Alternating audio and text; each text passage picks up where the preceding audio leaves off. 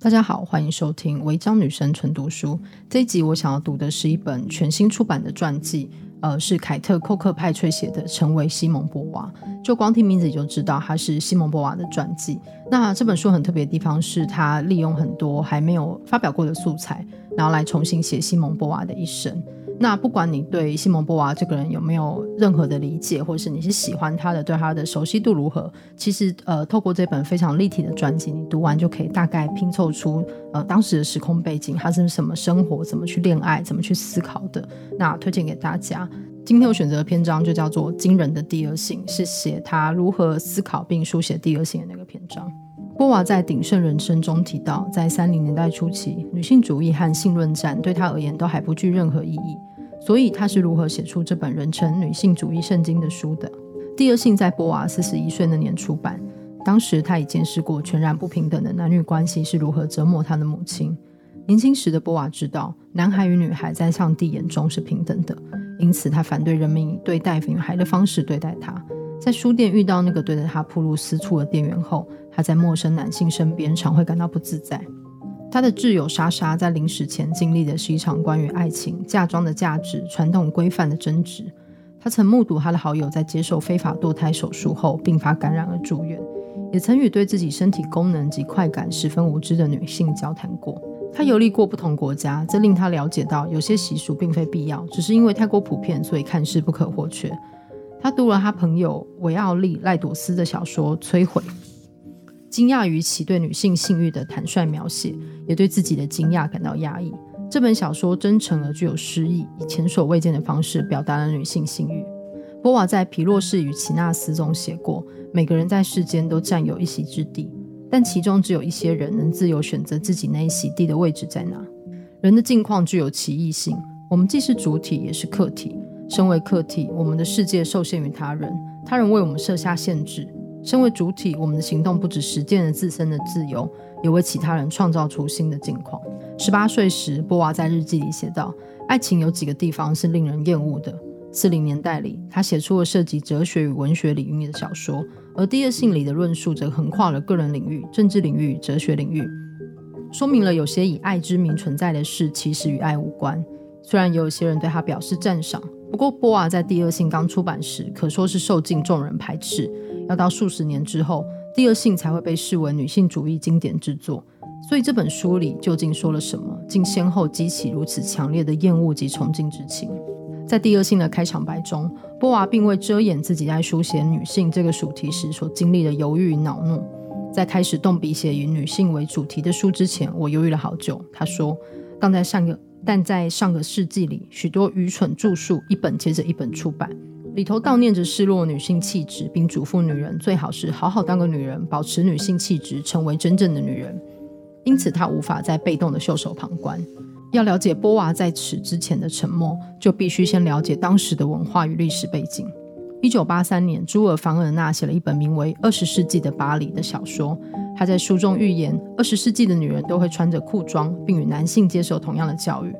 在其他作品中，凡尔纳还预言了人类其他的成就，包括潜水艇、八十天环游世界，甚至是月球之旅。但即使他已是一位成功的科幻小说家，二十世纪的巴黎仍被视为过于异想天开的作品。他的经纪商拒绝出版这本书。在波娃的年代里，可可香奈儿穿着裤子，而飞来波风潮则让中性气质变得时尚而迷人。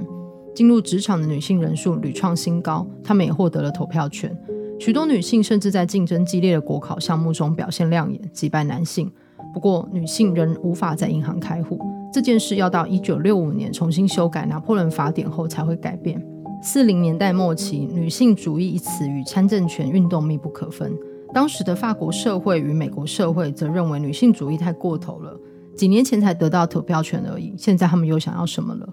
回顾人类历史，波娃发现人类习于检视他人的身体，并根据人的身体特征创造出阶层制度，有时候甚至是奴隶的种姓制度。这件事在种族议题上显而易见，毫无疑问。但波娃问的是，那么在性别上呢？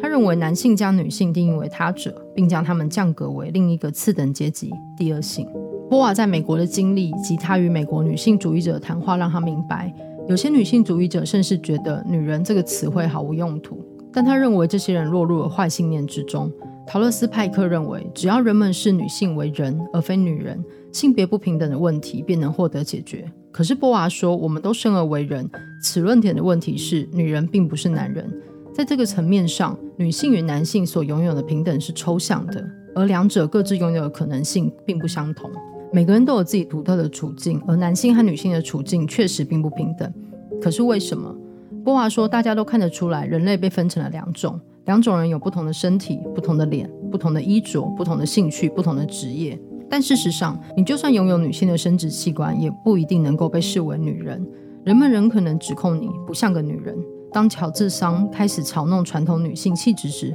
弗洛拜发自内心地说她是第三性。所以波娃问，如果拥有女性的身体不是作为女人的充分条件，那么什么是女人？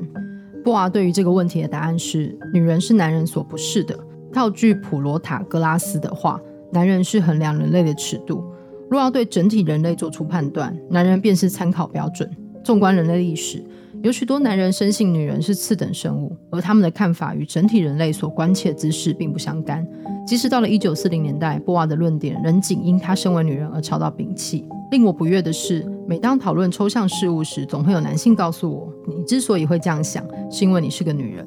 而我知道唯一的反击方式是告诉对方，我之所以会这样想，是因为这是真的。如此一来，我便抹杀了自身的主体性。我不可能告诉他们，你与我想法相反是因为你是个男人，因为身为男性这件事并不具备特殊性，身为男性的人天生就是正当的存在。波娃说，女人是男人所不是的，这样的说法借鉴了黑格尔对于他者的论点。人类有种根深蒂固的倾向，总把自己与自己视之为他者的对象放在对立面，于是男人将自己视为自由的主体，并将女性定为相反的客体。但令波娃不解的是，这样的情况为什么这么普遍，而且长久以来都是如此？他想，难道没有更多女人对于男人以如此有损人格的方式界定他们表示抗议吗？那些耳熟能详的反对女性主义的认证，波娃都听过。女性主义令家庭价值崩坏，女性主义拉低平均薪资，女人的岗位在家里，男人与女人必须有所间隔，但两者仍然平等。不过波娃认为这些论点的背后是极为恶劣的坏信念，就像美国的吉姆克劳法一样。萧伯纳曾批评过，美国白人让黑人为他们擦鞋，然后说这群人唯一有办法做好的工作就是擦鞋。波娃认为同样的错误推论也发生在女人身上，女人被限缩在次人一等的处境中，能力也被视为有限。女人在这社会中的一席之地虽是次等位置，但这并不代表她们生来就是次等的。我们必须理解是这个词的范畴。他说，是代表着已成为。成为的光明面是人的处境有可能会变得更好。几个世纪以来，人们对于人类境况的探讨从没有少过。可是波娃这样问，在女性的境况中，人该如何实践自我？波娃光是在前言就说了这么多，这还只是这两本上下这还只是这本上下两册长达九百七十二页的大部头著作的一小部分而已。不过当年的第一批读者最先读到的并不是这个部分。第二性在一九四九年六月及十一月分为两册出版，而波娃在此之前已于摩登时代上刊登了一些段落。就行销宣传的角度而言，这些段落的效果很不错，但也导致了一些迷思的产生，并招致了大众的批评。一九六三年，波娃在《环境的力量》中检视着自身的思想论述在众人目光中是如何改变形貌。他说，第二性的问世使他成为众人嘲讽的对象，程度之激烈前所未见。众人将会开始使用诉诸性别的攻击态度排斥波娃，而众人嘲讽甚至不是这整件事里最糟的部分。一九四九年春天，波娃埋首写作，希望尽快完成手边的章节，因为艾格林要来巴黎了。幸好他觉得写这本书比写小说简单，写小说时他得细心安排视角，营造角色，发展故事与对话，预示情节。写第二性时他要做则是进行研究，做出组织安排，然后写作。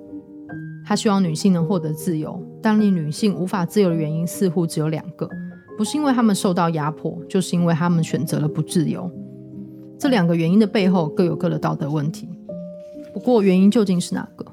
艾格林抵达巴黎时，波娃其实有些不安。上次离别时，两人之间的气氛并不是太愉快。他去见她，穿着两年前他去芝加哥时穿着那件白色大衣。有艾格林在巴黎的这段日子，小家族的成员都对波娃的转变感到难以置信。她柔软下来，变得快乐。对于要和沙特碰面，艾格林也感到有点紧张。不过那次的会面很顺利，艾格林表现得泰然自若，也很愉快地认识了奥尔加及沙特最新一任的女友蜜雪维昂。他们用英文与她交谈，并对她那些黑暗罪恶的美国故事照单全收。那年夏天，波娃决定先在《摩登时代》上连载第二册里讨论的实境经历的几个段落。在第二册时，她的写作方式有些改变，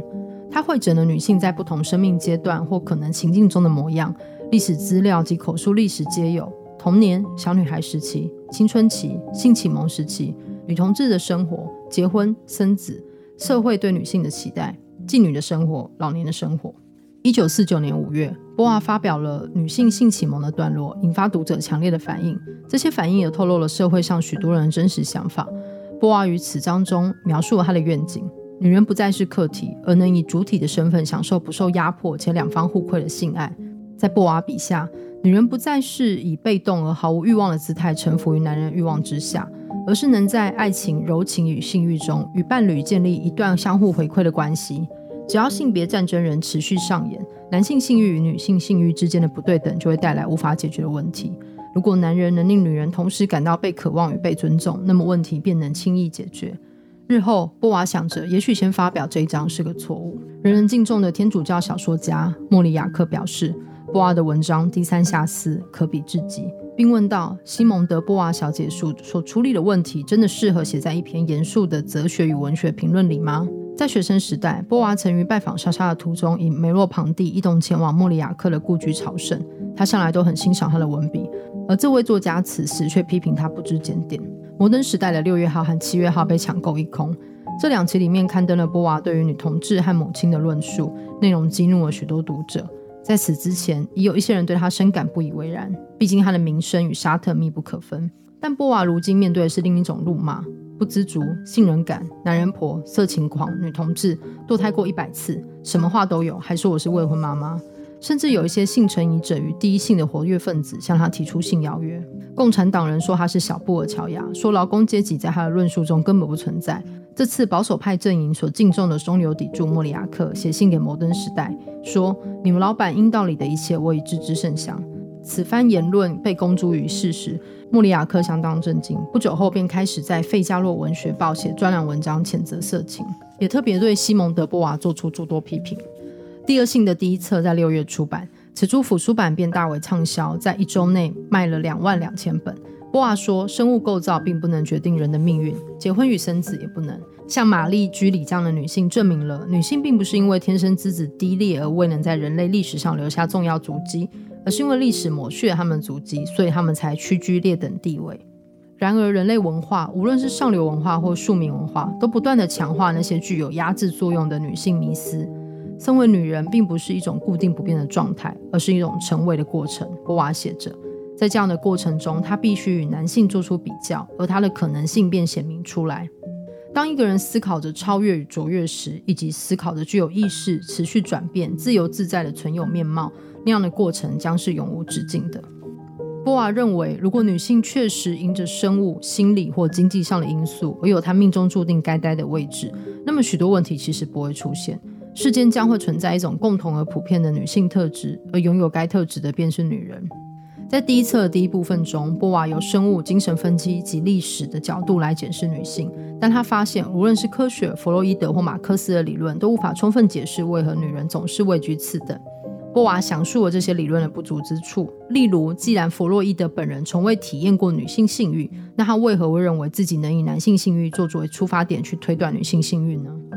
共产阵营的记者珍奈特·布列农对波娃的说法表示反对，认为他等于在向那些想嫁作人妇成为人母的女性泼冷水。另一位女性评论家玛丽·路易斯·贝伦则说此书是晦涩难懂的天书，还预言第二册只会写满无关紧要的琐事。阿蒙·胡格说，波娃真正想要的是解放自我，她对于身为女性一事感到羞耻，但她生来就是女人，我真的看不出来她要怎么改变这点，人最终是不得不接受命运的。波娃新得到了坏名声，使她在带艾格林逛巴黎时有点尴尬，两年来她一直想带她看看她的世界，所以两人造访了她喜爱的餐厅和咖啡厅，但人们窃窃私语且听着她瞧，这令她很困扰，所以她对于两人能在国庆日之后去旅行感到松了一口气。这是一趟为期两个月的旅行，他们去了罗马、那不列斯、阿马菲海岸、庞贝古城，随后则是突尼斯、阿尔及尔、菲斯与马拉喀什。两人从北非返回欧陆的途中，到普罗旺斯拜访了奥尔加与博斯特，他们为他取了男子汉艾格林的绰号。九月中，波娃送艾格林到奥利机场，心想着这段日子是两人至今所度过最美好的时光，明年他会到芝加哥找他。至于艾格林，他也觉得很快乐，他在转机时读了杂志，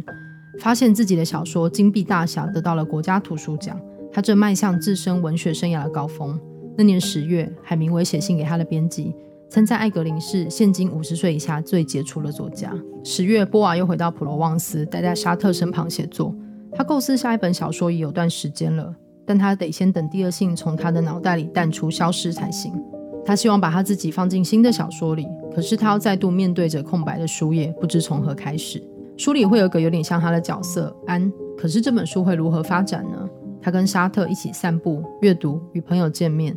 有天他们去了索斯佩和佩拉卡瓦，却惊讶地发现隔周日的报纸对于两人当天下午的行程做了详尽完整的报道。世界对他不眠不休的关注令他十分厌倦，这次事件还只是冰山一角而已。他决定翻译艾格林的一本小说，并在创作之余着手进行此事。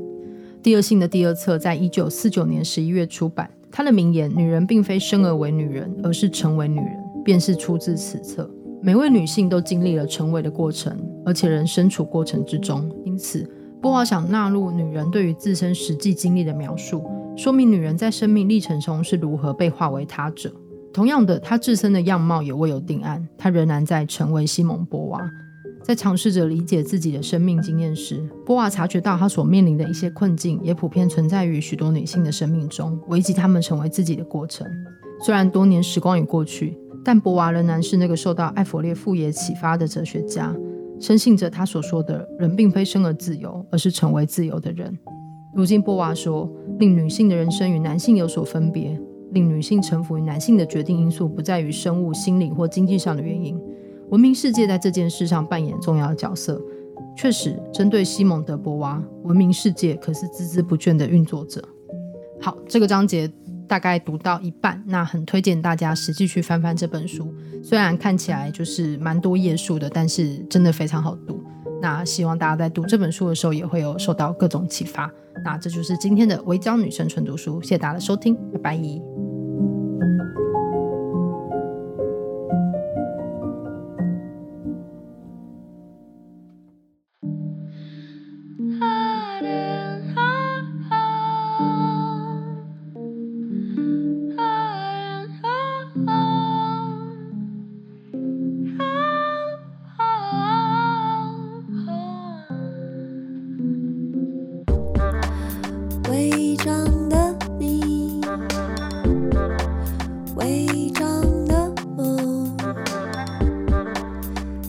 Thank you.